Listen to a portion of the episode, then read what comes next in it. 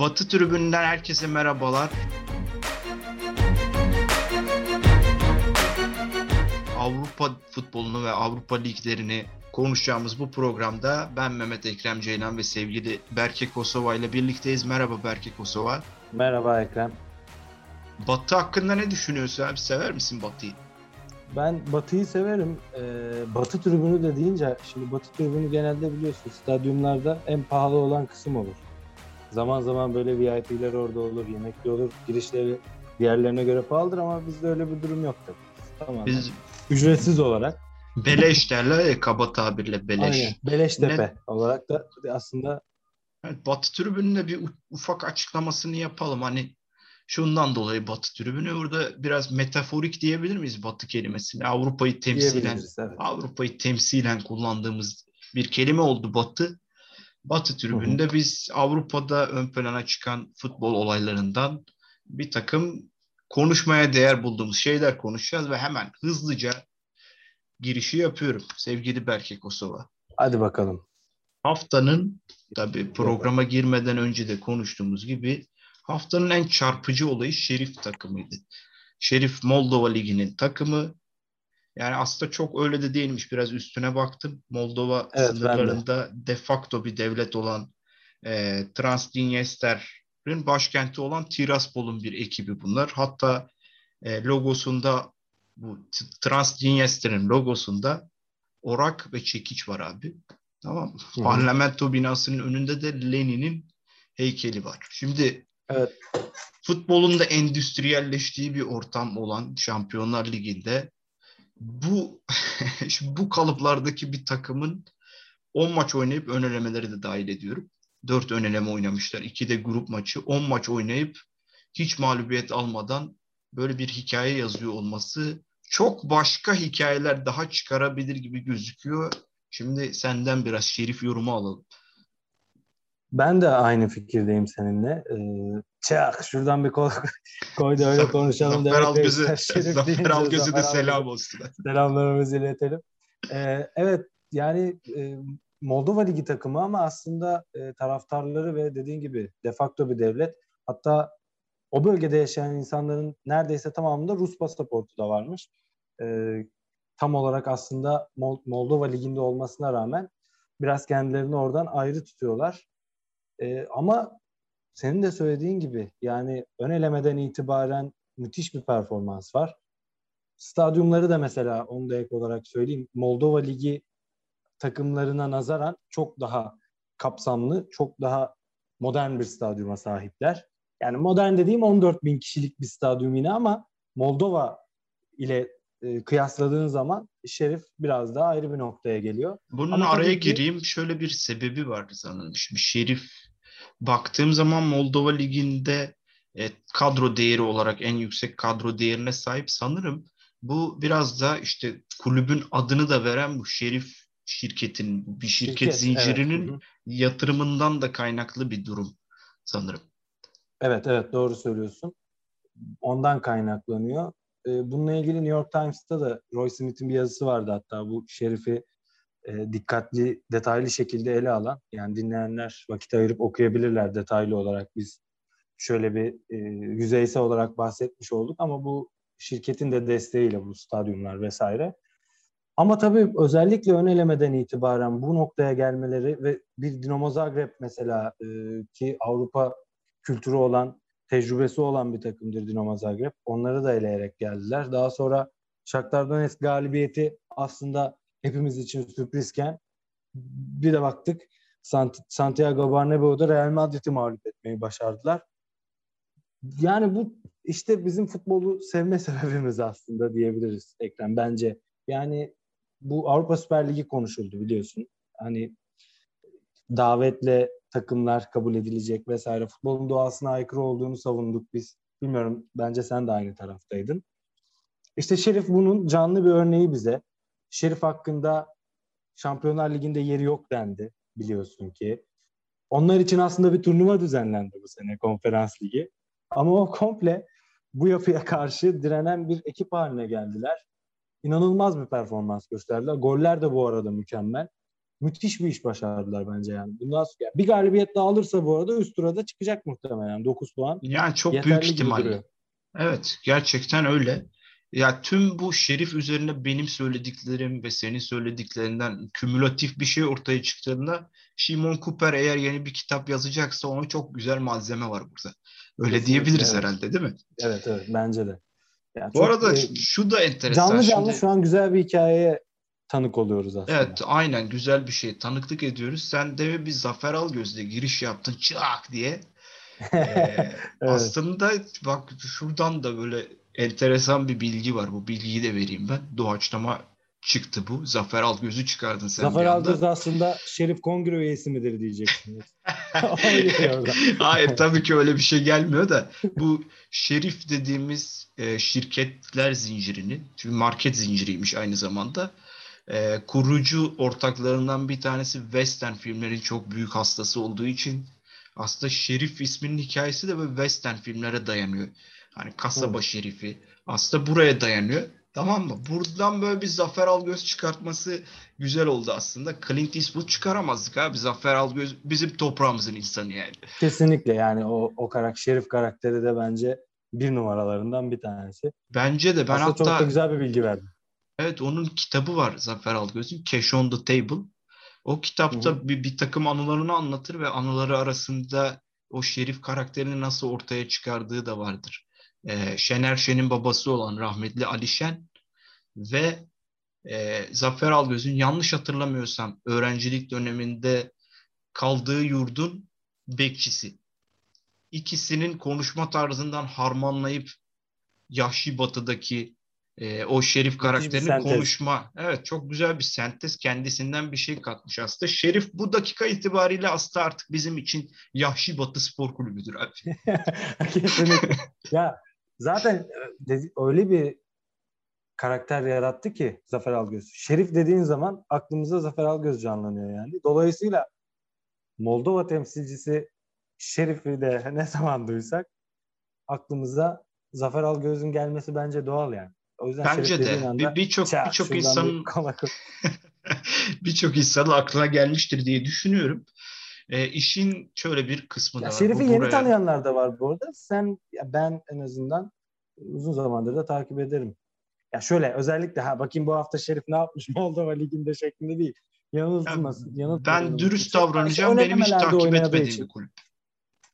Ön elemelerde vesaire ben sık sık gördüğüm dediğim gibi yani hadi bakalım Şerif bu hafta ne yapmış acaba merak ettiğim şeklinde değil de Avrupa Ligi, Şampiyonlar Ligi ön elemelerine bakarken sık sık karşıma çıkan bu senede sarı siyah renkleriyle İstanbul Spor'da anımsatan büyük şimdi, bir hikaye yazıyorlar. Bakalım nereye varacak. Şimdi sevgili Berkeciğim, şimdi herkes bu Şerif nereden çıktı, bunlar neler yapıyor derken tabii ki bunun teknik direktöre de sorulmaması imkansızdı. Teknik direktör de bunun üzerine bir şeyler söyledi tabii ki. Bence çok enteresan e, ve ilham verici, önemli bir kısım olduğunu düşündüğüm için şu an sana konuyu özetleyip senin de yorumunu alacağım buradan. Diyor ki e, Moldova, Rusya, Ukrayna ve Kazakistan gibi ülkelerde Şampiyonlar Ligi'nde oynamak istiyorsan yabancı sınırını kaldırmak zorundasın diyor. Ve Moldova'da yabancı sınırı kaldırıldığı için biz şu an buradayız. Aslında bütün bir şeyi teknik direktörün ağzından biz böyle gördük. Bu hani peri masalı olacak mı? Henüz bence peri masalı demek için belki erken. Ama öyle bir peri masalı ortaya çıkacaksa bizzat işte birinci muhatabımız olan Şerif Teknik Direktörü'nün bakış açısı bu. Sen nasıl düşünüyorsun? Bir Yuri ek bilgi daha vereceğim Vendor, bu arada. Değil mi? Evet, bir ek bilgi daha vereceğim bu arada. Şimdi saydığım ülkeler neydi abi? Rusya, Ukrayna, Moldova ve e, Kazakistan. Şimdi Rusya ülke puanı sıralamasında 9, Ukrayna 11. sırada, Türkiye ise 19. sırada. Biraz buradan da oraya da bağlayalım diyorsun. Biraz biraz bağlayalım. Yani şimdi yabancı sınırı konusunda aslında ben katıldığım her programda, attığım her tweette fikrimi söylemeye çalışıyorum. Ee, Yuri Vendub'un da bu açıklaması Ukraynalı teknik adamın bence birilerine artık böyle gözüne sokmak lazım bunu. Kimse acaba Moldova'da ya da e, işte Şerif'in bulunduğu bölgede işte biz Şampiyonlar Ligi'nde 2'de 2 yaptık. Ondan öncesi de var. Ama 11'e bakıyorsunuz milli marşımızı okuyacak oyuncu yok şeklinde bir çıkış yapıyor mudur acaba diye. Yani yabancı sınırının faydalı olmadığını kanıtlayacak birçok şey var aslında. Yabancı sınırının bir şey katmayacağını kanıtlayacak birçok şey var. Ama yabancı sınırının faydalı olduğunu kanıtlayacak hiçbir şey yok ortada. Bu hiçbir bile şey bence yok. Bence de hiçbir, hiçbir şey, şey yok. Bu bile bence başlı başına oturup düşünülmesi gereken bir şey. Yani yabancı sınırını koyduğunuzda mesela örnek veriyorum. Yabancı sınır geldi ve Trabzonspor'da İsmail Köybaşı oynuyor. Şimdi İsmail Köybaşı gelişip milli takım seviyesine mi gelecek? Ya da Zeki Yavru mesela örnek vermek gerekirse. Yani tam bildiğimiz tersi, oyuncuları belli yaştan sonra oynatmak zorunda gelişti. kalınca kesinlikle oynatmak zorunda kalınca mı onlar çok gelişecek yani bildiğimiz oyuncular bizim tanıdığımız oyuncular tekrar dönmeye başladılar. Bu devran böyle dönüyor. Ee, yani ben çok değerli buluyorum aslında. Ee, hatta açıklaması şöyle de devam ediyor. Yanlışım varsa düzelt. Moldovalı futbolcular alınmasın ama diye de söylüyor. Ee, yani kimsenin gücüne gitmesin ama eğer bu eğer biz yabancı sınırı olsaydı bizde biz bu işi başaramazdık diyor. Türkiye'de ise tam biz bir şeyleri başarmaya başlarken işte oyuncu transferleri Avrupa'ya artmışken direkt birinci ligimizden oyuncular gitmeye başlamışken rekabet artmışken biz tekrar yabancı sınırını getirdik. Ee, bununla ilgili ben aslında bir, şöyle Hamit Altıntop biliyorsun artık biraz daha aktif olacağını söyledi. Ki zamanında o da yabancı sınırını eleştirenlerden bir tanesiydi. Yani aktif olmaya da başladı galiba Kuntz örneğinden baktığımız zaman. Evet. Yani bence e, basın toplantısında birinci sorulması gereken soru buydu aslında imza töreninde. Hem Stefan Kuntz'a hem de e, Sayın Hamit Altıntop'a. Çünkü Hamit Altıntop da buna karşıydı. Daha önce yayıncı kuruluşta e, dönem dönem bazı demeçleri olmuştu. Bununla ilgili ne düşünüyorsunuz? Hatta bence Stefan Kuntz'a da sorulmalıydı. Yani Türkiye'de her takım 3 tane Türk oynatmak zorunda. Böyle yerli oyuncu geliştirilebileceğini düşünüyor musunuz diye sorulabilirdi. Hiçbir teknik direktör zaten e, bunu desteklemiyor. Bilmiyorum yani bana inanılmaz saçma geliyor. Dünyada şu anda zaten Türkiye'de biraz uzatıyorum bu meseleyi ama e, bitireceğim.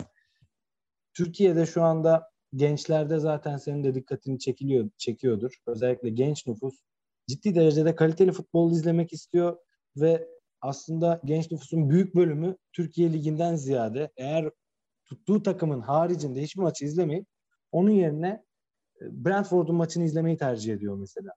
Yani büyük maç da değil. Başka bir ligli izliyor. Avrupa'nın beş büyük ligini izlemeyi tercih ediyor. Biz onlara yaklaşmak gerekirken onlardan uzaklaşmayı tercih ediyoruz. E, inşallah yani tek temennim gerçekten bu işi daha kaliteli hale getirmek gerekirken daha kalitesiz oyuncuları izlemeye mahkum olmayız. Ben lafı şuradan alayım.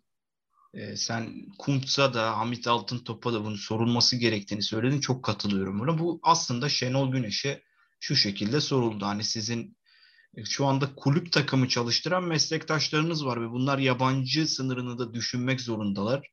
Hani onlar açısından bakıp bir empati kurmuyor musunuz? Nasıl bu duruma bakıyorsunuz diye uzunca bir soruyu daha özetliyorum ben şu an. Buna Şenol Güneş'in vermiş olduğu cevap çok korkunç bir cevaptı. İnanılmaz korkunç bir cevaptı. Yani hepimiz bazı şeyler olsun istiyoruz ama sonuçta birileri kural koyuyor falan. Yani bu aslında sistemsizliğin, belirsizliğin e, ne kadar keskin olduğunun göstergesi. Çünkü yani kural koyucu belli değil ve bu, bunu söyleyen kişi Türkiye Futbol Direktörü. Yani sadece bir teknik evet. direktörü değil. Bu fecaat korkunç bir açıklamaydı. Bu bahsi burada kapatıp şuraya sıçrayalım. E, Çok ee, kısa. Bizim... Hatta geçen gün Sergen Yalçın da bir programa katıldığında biz sadece bu kuralı kim aldı, neden aldı gelsin anlatsın istiyoruz dedi. Bu da senin dediğini destekler nitelikte. Sanırım merkezin ortak ortak isteği, ortak temennisi diyebileceğimiz bir şey zaten bu. Ee, şuraya Hı-hı. şuraya geçiş yapalım istiyorum. Hafta içerisinde de e, yerli temsilcilerimiz Beşiktaş'ın Ajax'la Fenerbahçe'nin Olympiakos'ta ve Galatasaray'ın da Marsilya ile maçları vardı. E, şu Batı tribününde Batı'ya gitmiş temsilcilerimizi konuşmadan geçmeyelim. Çok kısa değinelim hepsine ufak ufak. Beşiktaş Ajax'la başlayalım. Sen başla istiyorum. Ee, sonra oradan Olympiakos, Fenerbahçe ve Marsilya Galatasaray yani oynanış sırasına göre gidelim. Tamamdır. Ee, Beşiktaş Ajax'la alakalı beklentilerimizin zaten çok düşük olduğu bir maçtı aslında. Yani çok eksikler vardı yani, tabii. Çok çok 12-13 eksikle Şampiyonlar Ligi maçına gitmek özellikle 30 küsür gol atmış ligde bir takıma karşı çok formda bir takıma karşı deplasmanda Sporting Lisbon'a 5 gol atmayı başarmış bir takım. Yani aslında baktığın zaman genel olarak kamuoyunda bir korku da vardı maçla ilgili.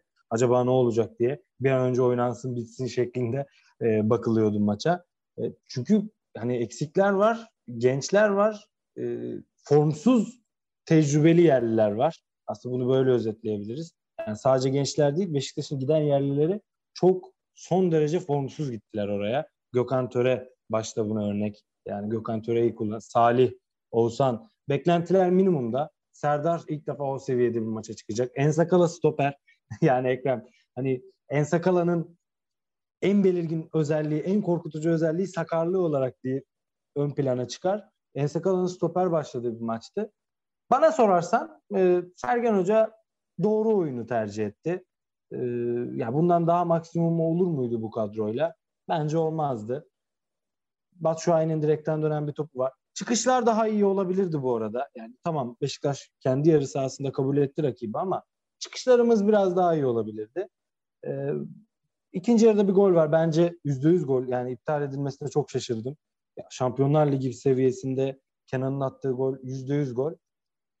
Yani Beşiktaş'ın şansı hala devam ediyor. Büyük bir kayıp olarak görmemek lazım. Hatta işte Serdar'ın o seviyede oynaması bence Beşiktaş'a sezonun geri kalan kısmında çok büyük avantajı olacak. Can Bozdoğan mesela şunu net bir şekilde gösterdi. Can Süper Lig'de çok rahat bir şekilde 11 başlayabilir. Oradaki performans bana onu gösterdi. Serdar keza aynı şekilde Vida ile birlikte her türlü eksikte orada oynayabilir bence. O yüzden e, yani Lisbon maçlarıyla beraber ben çok kötü görmüyorum tabloyu. Sen evet. de istersen kısaca. Yani şöyle aslında demiş Şerif konuştuğumuz için aklıma şöyle bir şey geldi. Yani biz Beşiktaş'ın kurası çekildiğinde aslında iyi bir kura çektiğini düşündük hepimiz. Ama çekilmeden önce herhalde herkes Şerif gelsin isterdi Beşiktaş'ın grubuna. Gelmedi. Oradan çok başka bir hikaye çıkıyor. Ee, Şöyle bir soru Beş... sorayım çok kısa sana. Tabii tabii buyur. Beşiktaş 12 eksikle tam Ajax maçına çıktığı kadroyla Vodafone Park'ta rakip Şerif. Real Madrid maçının oynanmadığını düşün. Favori kim ve gazetelerimiz ne yazardı maçtan önce? Tabii ki Beşiktaş'ı favori yazarlardı. Kaçınılmaz bir şey. E şimdi hani bizim Türk kulüplerinin her zaman şöyle sığındığı bir liman da vardır. Ben bunun zaman zaman bahane olarak da çok güzel yedirildiğini düşünüyorum. O da şudur. Derler ki artık yani Avrupa kulüpleriyle e, majör kulüplerle bizim aramızdaki finansal farklılık çok büyük seviyede makas o çok fazla açılmış seviyede. Makas açıldı yalanı. Makas açıldı evet bu şey. Makas açıldı. Her zaman bu bahane mutlaka vardır. Ee, bir şey diyemem. Hani kullanılır. Çünkü gerçeklik payı da vardır. Tamamen yanlış bir beyan da değildir bu. Ama baktığımız zaman Şerif örneğinden bir türlü çıkamıyoruz ama Şerif'in kadro değeri 12 milyon euro ve 793 milyon euroluk Real Madrid'i yendiler.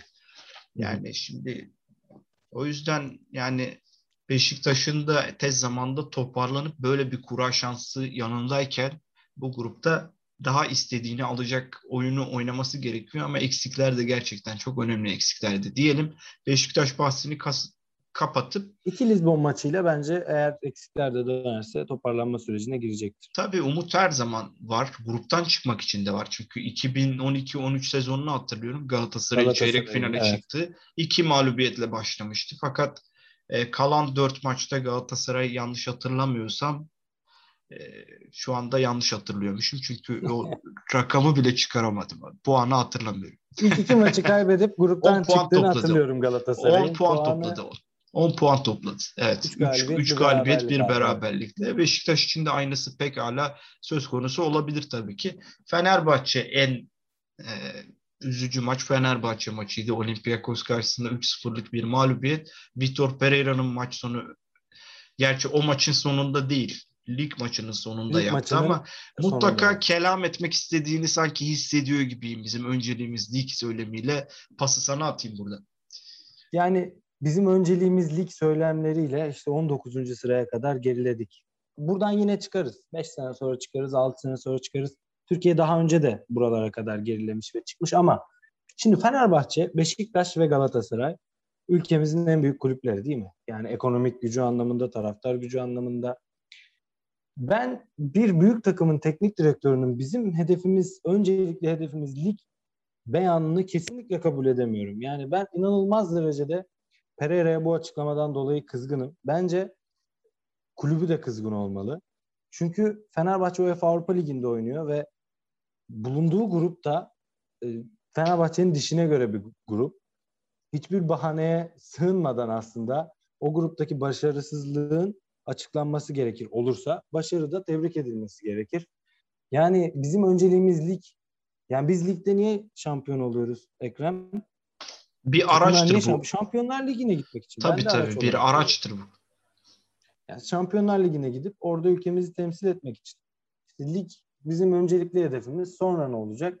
Bana inanılmaz saçma geliyor. İnsanlara da bunun saçma gelmesi gerekiyor bence. E, makas açıldı ona da katılmıyorum. Ve şuna da katılmıyorum. 19. sıralaya geriledik. İşte ön eleme oynayacağız. Çok kötü. Hayır çok kötü değil bence. Zaten iyi olan takım. Orada oynamayı hak eden takım. Ön elemeden de çıkıp gayet tabii oynayabilir. Baktığın zaman Türkiye'de daha önce Şampiyonlar Ligi'nde son yıllarda Beşiktaş ve Galatasaray'ın özellikle önemli başarıları vardı biliyorsun. Senin daha önce bahsettiğin gibi. O takımlar ön eleme oynasaydı da o ön elemeden çıkabilecek güçtelerdi diye düşünüyorum ben.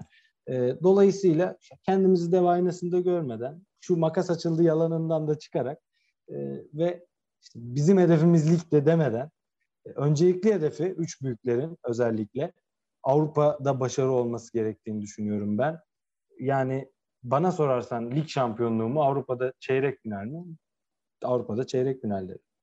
Aynı fikirdeyim. E, Fenerbahçe ile ilgili de söylediğin her şeye katılıyorum ve ekleyecek bir şeyim gerçekten olmadığı çok için. Çok kısa 30 saniye 20 saniye şunu söyleyeyim sana. 10 saniye ee, kaldı. Bir de şu çok var. Şu çok var.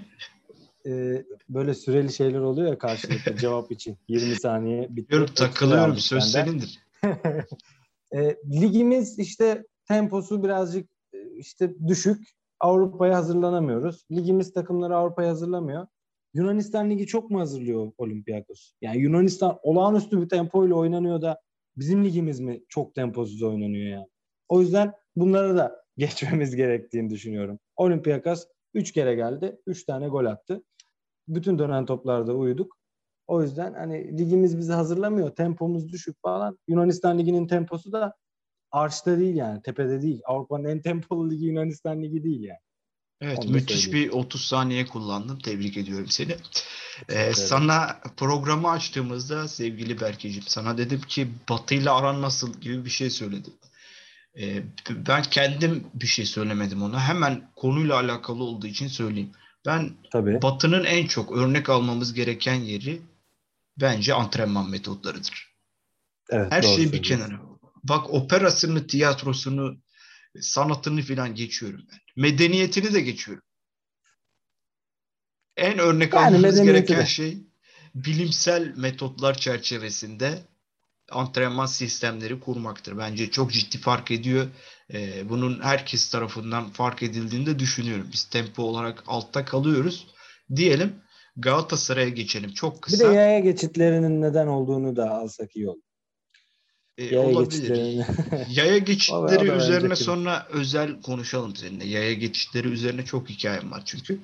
E, Galatasaray'a evet. geçelim. Galatasaray'da puan alabilen tek Türk takımıydı bu hafta içerisinde. Nasıl buldun Galatasaray'ın Ben çok oyunu? beğendim. Galatasaray'ı gerçekten çok beğendim. Nasıl oynaması gerekiyorsa öyle oynadı. Ya ben bir tek şunu anlamıyorum. Galatasaray Avrupa'da çok ciddi rakip tarafından aldığı baskıya rağmen sürekli o baskıdan çıkacak planları üretip üretmeyi başarıyor. Buradan çok çabuk hücuma da çıkabiliyor. Ee, ilk yarıda gol de bulabilirdi bu arada. Kerem'in iki pozisyonu vardı. Birinde hakemin Morut sana zannediyorum perde yaptığı pozisyon. Çık, Çıkıldağ'a perde yaptı. Mı? Evet bir hakem nerede durmamalı sorusunun en net göstergesi olabilir o pozisyon. Kesinlikle öyle. Ee, ve bir de Kerem'in yerdeyken Halil'e pas vermek yerine yerden şut çekmeye çalıştığı bir pozisyon vardı. Ben Avrupa'da Galatasaray'ı iki maçtır çok beğendim. Çok gerçekten bayıldım öyle söyleyeyim. Fatih Hoca ve ekibi bence çok iyi rakip analizi yapıyorlar ve takımı da çok iyi çalıştırıyorlar. Çünkü Galatasaray'ın sahada net bir planı olduğunu ben görüyorum Avrupa'da. Ama Türkiye'de neredeyse her maçta, dün de yazdım bunu, geçtiğimiz gün e, ligde Çaykur Rizespor'la oynadığı maçta. Her maçta neredeyse savunmadan çıkarken yapılan bir hata ya gole ya işte penaltıya dönüştü. İlginç yani bu aradaki farkı kapatmak lazım Galatasaray açısından da ama gruptaki geleceğini ben iyi görüyorum Galatasaray. Evet gerçekten. Bence sen de aynı fikirdesindir. Kesinlikle. Enteresan da bir konu hani Avrupa maçlarında geriden daha iyi çıkıp ligde çıkamıyor olması. Bunu Acaba hani Markao'dan Evet tam aynı anda söyledik. Markao'nun yokluğuna bağlayan da ciddi sayıda yorum var. Bunu bilemiyoruz. Ben şöyle bakıyorum. Olaya geçtiğimiz sezon Markao varken de Galatasaray ligde e, topla çıkışlarda kaptırıp gol yediği oldu. Konsantrasyonla ee, alakalı mı? Olabilir. Yani kon, tabii ki ne söylesek bilgiye dayanmıyor. Şundandır, bundandır diye ancak öngörü veya tahmin üzerinden söyleyebiliyoruz bunu. Çünkü gerçekten enteresan bir konu. Orada olup burada olmayan nedir sorusunun cevabı gerçekten zor. Diyelim zor. Türk, Türk takımlarını bir kenara bırakalım. Bir kenara bırakalım derken ters bir şey söylemiyorum. Yani kimse yanlış anlamasın. Lince de kapatalım kendimizi tekrar yani konuyu almak. kapatalım anlamında diyorum. konuyu kapatalım. Öyle. Ve... Yeniden zamanı geldiğinde Türk takımlarını merkeze alacağız yani. Onu evet da, ve bir La Liga uzmanı olarak bir La Liga uzmanı ben olduğunu düşünüyorum. E, artık o okyaydan çıktı. E, şımarttım seni. Bir La Liga uzmanı olarak kesinlikle görüyorum. Bence yaptığın işlerle de ortada, ortada zaten. La Liga'da çok kısa Real Madrid çünkü Şerif'e yenilen ekipti Real Madrid. E, ligde lider olmasına rağmen e, Real Madrid'in Şampiyonlar Ligi'nde şok bir mağlubiyeti var bu hafta içerisinde ve Carlo Ancelotti ile sezona başladılar. Yeni bir başlangıç. Ve Real Madrid sonrasında da Atletico Madrid Barcelona maçının 2-0'lık Atletico Madrid galibiyetinin çok kısa bir yorumunu rica edeceğim senden ve Barcelona özellikle konuşmaya değer gibi sanki. Real Madrid aslında şu anda da lider senin dediğin gibi e, lige dolu dizgin başladılar. Yani Ancelotti geldikten sonra benim gördüğüm en belirgin özellikle en faydası yükselen oyuncu Vinicius Junior. Çünkü geçen sene e, yerlerdeydi performansı resmen. Hani acaba bu çocuktan olmayacak mı denecek noktaya gelmişti. Ama bu seneye müthiş başladı. Tek sorun Real Madrid'de çok fazla aslında yani alıştığımız Real Madrid'e göre çok fazla e, gol yemesiydi. Savunmada bir problem var. Bunu çözmek üzerine zaten Ancelotti'nin de bazı demeçleri oldu. Bu hafta da Espanyol'a mağlup oldular ligde de biliyorsun Şerif'in ardından. Vinicius Junior e, geçen hafta yaratmadı bu sene bu hafta. Geçen sene yaratmadı bu hafta. Espanyol bu arada 3'ü 4'ü de çok rahat bulabilecek pozisyonları da yakaladı. Ama şu anda görünen o ki Real Madrid'i iyi bir sezon bekliyor. Savunmadaki problemler çözülürse ki burada e, aslında büyük bir simgenin de takımdan ayrılması etken olabilir. Sergio Ramos gibi bir ismin. E, Nacho ve Eder Militao'yu görüyoruz orada. Yavaş yavaş belki takım savunmasında yukarı çıkacaklardır. Yani Zidane'ın Real Madrid'i az gol yiyip az atarak kazanıyordu. Ancelotti yediğinden daha çok atması gereken bir Real Madrid yarattı şu anda. Muhtemelen daha keyifli bir daha keyif lezzeti evet. veren bir takım ortaya çıktı diyebiliriz herhalde belirgin bir şekilde. Evet yani izleyici açısından evet daha tempolu ve Benzema yani e, bence şu anda Avrupa futbolunun son iki yıldır en formda isimlerinden bir tanesi. Çok çok büyük oyuncu. Yani gerçekten bir Valencia maçı var ki özellikle 5 dakikada tek başına maçı aldı bir gol bir asistle gerideyken. Benzema'yı da bence biraz az abartıyorlar. Hani şey var ya çabuk işinizi gücünüzü bırakın. Benzema'ya bakın. Aynı o şekilde söylemek lazım. Biraz underrated bıraksın diye. Evet biraz underrated kalan futbolculardan bir tanesi. Kesinlikle evet, ben yani. de yeterince hakkı verilmediğini düşünüyorum. Bence en önemli sebebi şu. PES 13 çok yaygındı Türkiye'de. PES 13'te PES 13'te insanlar Benzema'dan çok istediklerini alamadılar. Daha çok Higuain'i tercih ettiler. Türkiye'de bence Benzema bunun gölgesinde kaldı diyeyim. Ben de ben de o zaman Higuain'i daha çok severdim. İşi şakası tabii ki bu. Ama ee, ben PES 13'ü erken bıraktım Ekrem. Hala PES 13 oynayan bir jenerasyon var ilginç bir şekilde. Orada kalan PES 13'te kalan bir ekip var yani. Onlar orada kaldı. Yamalarla maalesef, beraber. Maalesef ben uzun zamandır konsol oyunlarından çok uzak kaldım. Ee, şimdi Atletico Madrid Barcelona maçına geçelim. Özellikle de hani Barcelona'da da büyük değişimler var. Zaten Messi'nin gidişi başlı başına. Bu arada Messi de ilk golünü attı hafta içerisinde. Onun da bilgisini vermiş olalım. Ben de Manchester City'ye attı. Paris Saint Germain ve Manchester City arasında oynanan Şampiyonlar Ligi maçında. Guardiola Fakat, hocasına selamı. Fakat hafta sonu da bir hizmete uğradılar. Ren mağlup etti Paris Saint Germain'i. E, neyse konumuzda kalalım. Atletico Madrid Barcelona maçı. Atletico Madrid'in beklendiği gibi galibiyetiyle sonuçlandı. Fakat Atletico Madrid'den ziyade Barcelona'da ilgili fikrini merak ediyorum. Çünkü değişimler yaşandı orada. Yeni Barcelona modellenmesini nasıl buluyorsun? Kuman topun ağzında galiba. Gidici gibi. Ne diyorsun? Yani Laporte en son maçtan önce sahip çıktı bir kez daha ama ya Barcelona ile alakalı aslında herkesin gördüğü şeyler var. Ee, çok da aslında işte çok kötüler, felaket durumdalar falan diye e, söylemeyeceğim. Evet şu anda Barcelona bunu bir temel atma süreci olarak da görebiliriz aslında. Çünkü çok fazla La Masia'dan oyuncu var. Ve ben işte bu Gavi'lerin, Nico Gonzalez'lerin, Frankie de Jong yine gençlerden birisi. E, Yusuf var biliyorsun. E, Puig var. Fatih var. Ki Fatih bence bu sezona damga vuran isim olacak. Onu da şimdiden söyleyeyim. E, uzun zaman, uzun süreli bir sakatlıktan çıktı.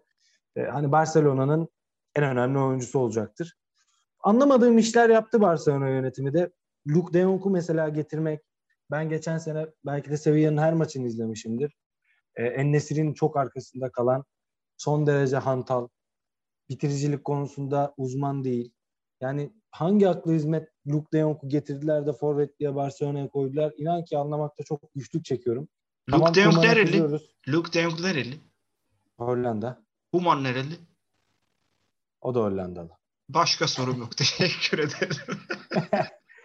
yani belki de evet. Eğer Kuman istediyse bugün hemen hemen şimdi bu podcast'ten sonra hemen görevine son verilebilir bence. Ama eğer yönetimi yaptığı bir transferse ya çünkü ben şuradan da bakıyorum. Tamam Kuman'a kızıyoruz ama işte Griezmann gitti, Messi gitti. Ya bir takımdan bu iki isim ayrıldıktan sonra yerine sen Luke de Jong'u getiriyorsan eğer bazı şeyleri de artık kabul etmen gerekir. Ben Xavi'yi istiyorum. İnşallah hani bu Lamasya e, ağırlıklı kadroda e, o yapının en önemli temsilcilerinden bir tanesi, en başarılı temsilcilerinden bir tanesi. Orada görmeyi çok isterim ve belki de işte Rijkaard öncesi de Barcelona e, çok iyi dönem değildi de bu dönem değildi ya. Bu dönemde öyle görülerek belki bundan 5 sene sonra, 4 sene sonra 2009, 2010, 2011 Barcelona'sı gibi bir takım çıkabilir belki diye düşünüyorum ben.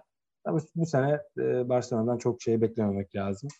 Gençleri izlemek için işte hani Barcelona'nın gençlerini merak etmek için arada açıp izleyebilirsin sevgili ekran. Hani bakayım Yusuf ne yapıyor, Frenkie ne yapıyor, işte Emre de katılacak daha. Emre Demir katılacak devre arası. Evet. Ya Barcelona ile ilgili gidişat gerçekten üzücü. Ya bilmiyorum sen ne diyorsun mesela? Ben bunu bir tamam şampiyonluk yok. Barcelona'ya yakışmıyor Benfica'dan 3 tane yemek. Ama bir geçiş dönemi de olarak da görebiliriz bence. Gençler de var. Ama bir anda da çok fazla mantıksızlık var. Başında da Luke de Jong geliyor. bence. Ya bence mantıksızlıkları Kuman aramalı herkesten önce. E, son maçta tribündeydi bildiğim kadarıyla. Ve Hı. yani muhtemelen hani kendini arama katılmalarına çalışan bir insan vardı ya hafta içerisinde. muhtemelen sorunları kenardan göremedi. Oradan aradıklarını bulamadı. Bir de tribünden bakayım diyor Kuman. Oradan aradıklarını bulmasını temenni ediyorum kendisine. Barcelona'daki Ve... sorun neymiş? Aa benmişim. Belki de görmüştür yani artık. Diyelim. E, tabii bu işin gırgırı. E, Napoli konuşmak gerekiyor. Çünkü Napoli Serie A'ya damga vuruyor. Şu ana kadar 7'de 7 gidiyorlar. Özellikle de ligin dördüncü haftası Udinese ve beşinci haftasında Sampdoria deplasmanından dörtler tane attılar her iki takıma. Yola öyle devam ettiler. Yani Luciano Spalletti önderliğinde e, çok iyi giden bir Napoli olduğunu söyleyebiliriz. Senin Napoli ile ilgili e, söylemek istediğin bir şey var mı? Ee, sana katılıyorum. Aynı fikirdeyim. Dolu dizgin gidiyorlar. E, son Fiorentina maçında da e, geri düşmelerine rağmen kazanmayı başardılar. E, Osimen inanılmaz. Yani e, gerçekten ekstra performans gösteriyor. Ya biraz daha böyle bitiriciliği de üst seviyede olsa Osimen'i bambaşka bir boyutta konuşabiliriz. E, bir de en çok dikkatimi çeken noktalardan bir tanesi de çok iyi duran top kullanıyorlar. Duran topların çoğunu tehlikeye e, çevirmeyi başarıyorlar. E, yani şu anda İtalya Ligi'nde en keyif veren performansı onlar gösteriyor.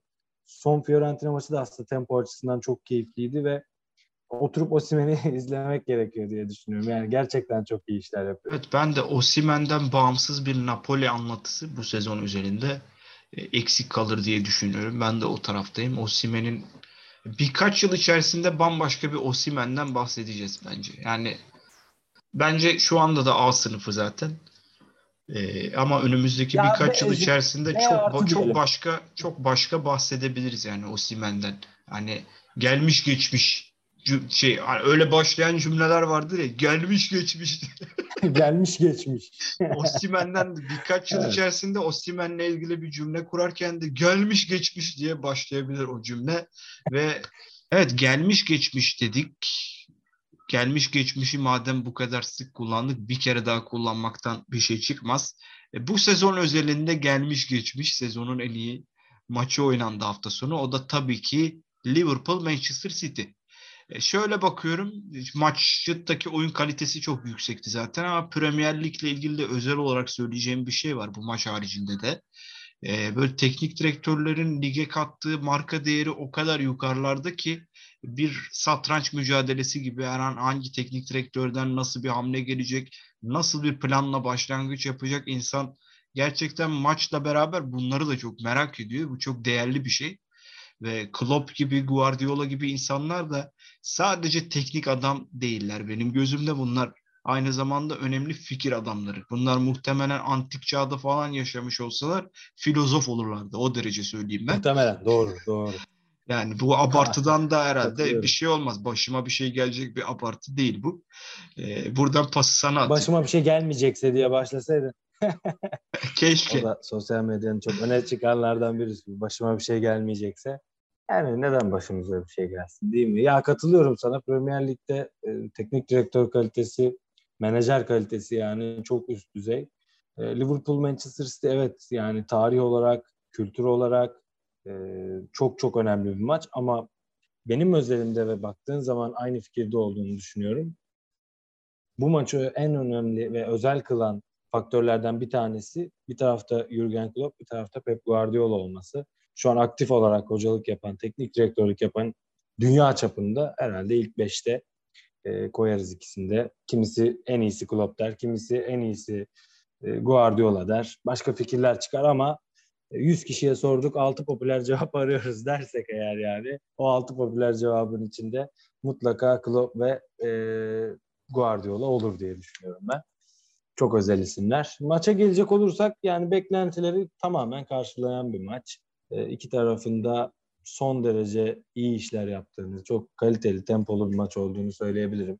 İlk yarıda e, Foden damgası vardı bence. Maçın başı dışında 20-45 arası e, Foden'ın çok fazla pozisyona girdiğini söyleyebilirim ve o da çok önemli bir yıldız bence. Guardiola'nın e, yarattığı ya da gelişime Türk dünya futboluna kazandırdığı, kazandıracağı ya da hala e, çok önemli bir yıldız. İlk yarıda epey bir pozisyon harcadı. Golü de ikinci yarıda attı ilginç bir şekilde. Perdeyi Liverpool tarafı açtıktan sonra e, Foden'ın çok önemli işler yaptığını düşünüyorum ilk yarı. Tabii ikinci yarıda da Belki de şu anda hani Mbappe, Haaland gidiyor. Şöyle de bir şey var. Ben sana katılmadığım bir kısım var. Araya girmek istedim o yüzden. Sanki Foden'dan ziyade böyle Bernardo, Bernardo Silva'nın biraz daha ön plana çıktığı bir maç gibi geldi bana.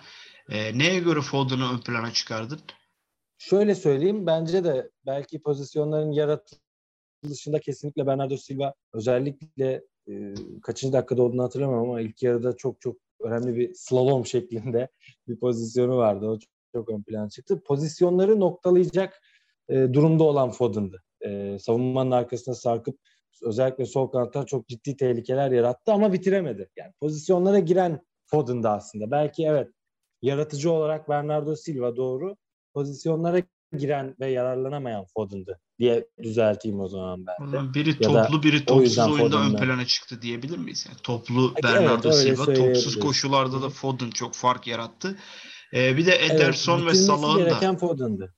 Ederson ve Salah'ın da ön plana çıktığı maçlardı. Yani Kısaca Salah, onlar hakkında da yorumlarını merak ediyorum. Salah ikinci yarıda özellikle yani hem asist hem de attığı gol. Golde Boateng Messi ikilisini de hatırladık ama ondan önceki asisti Oktay Derelioğlu'nu da hatırladık yani. bence. Doğru onu da hatırladık.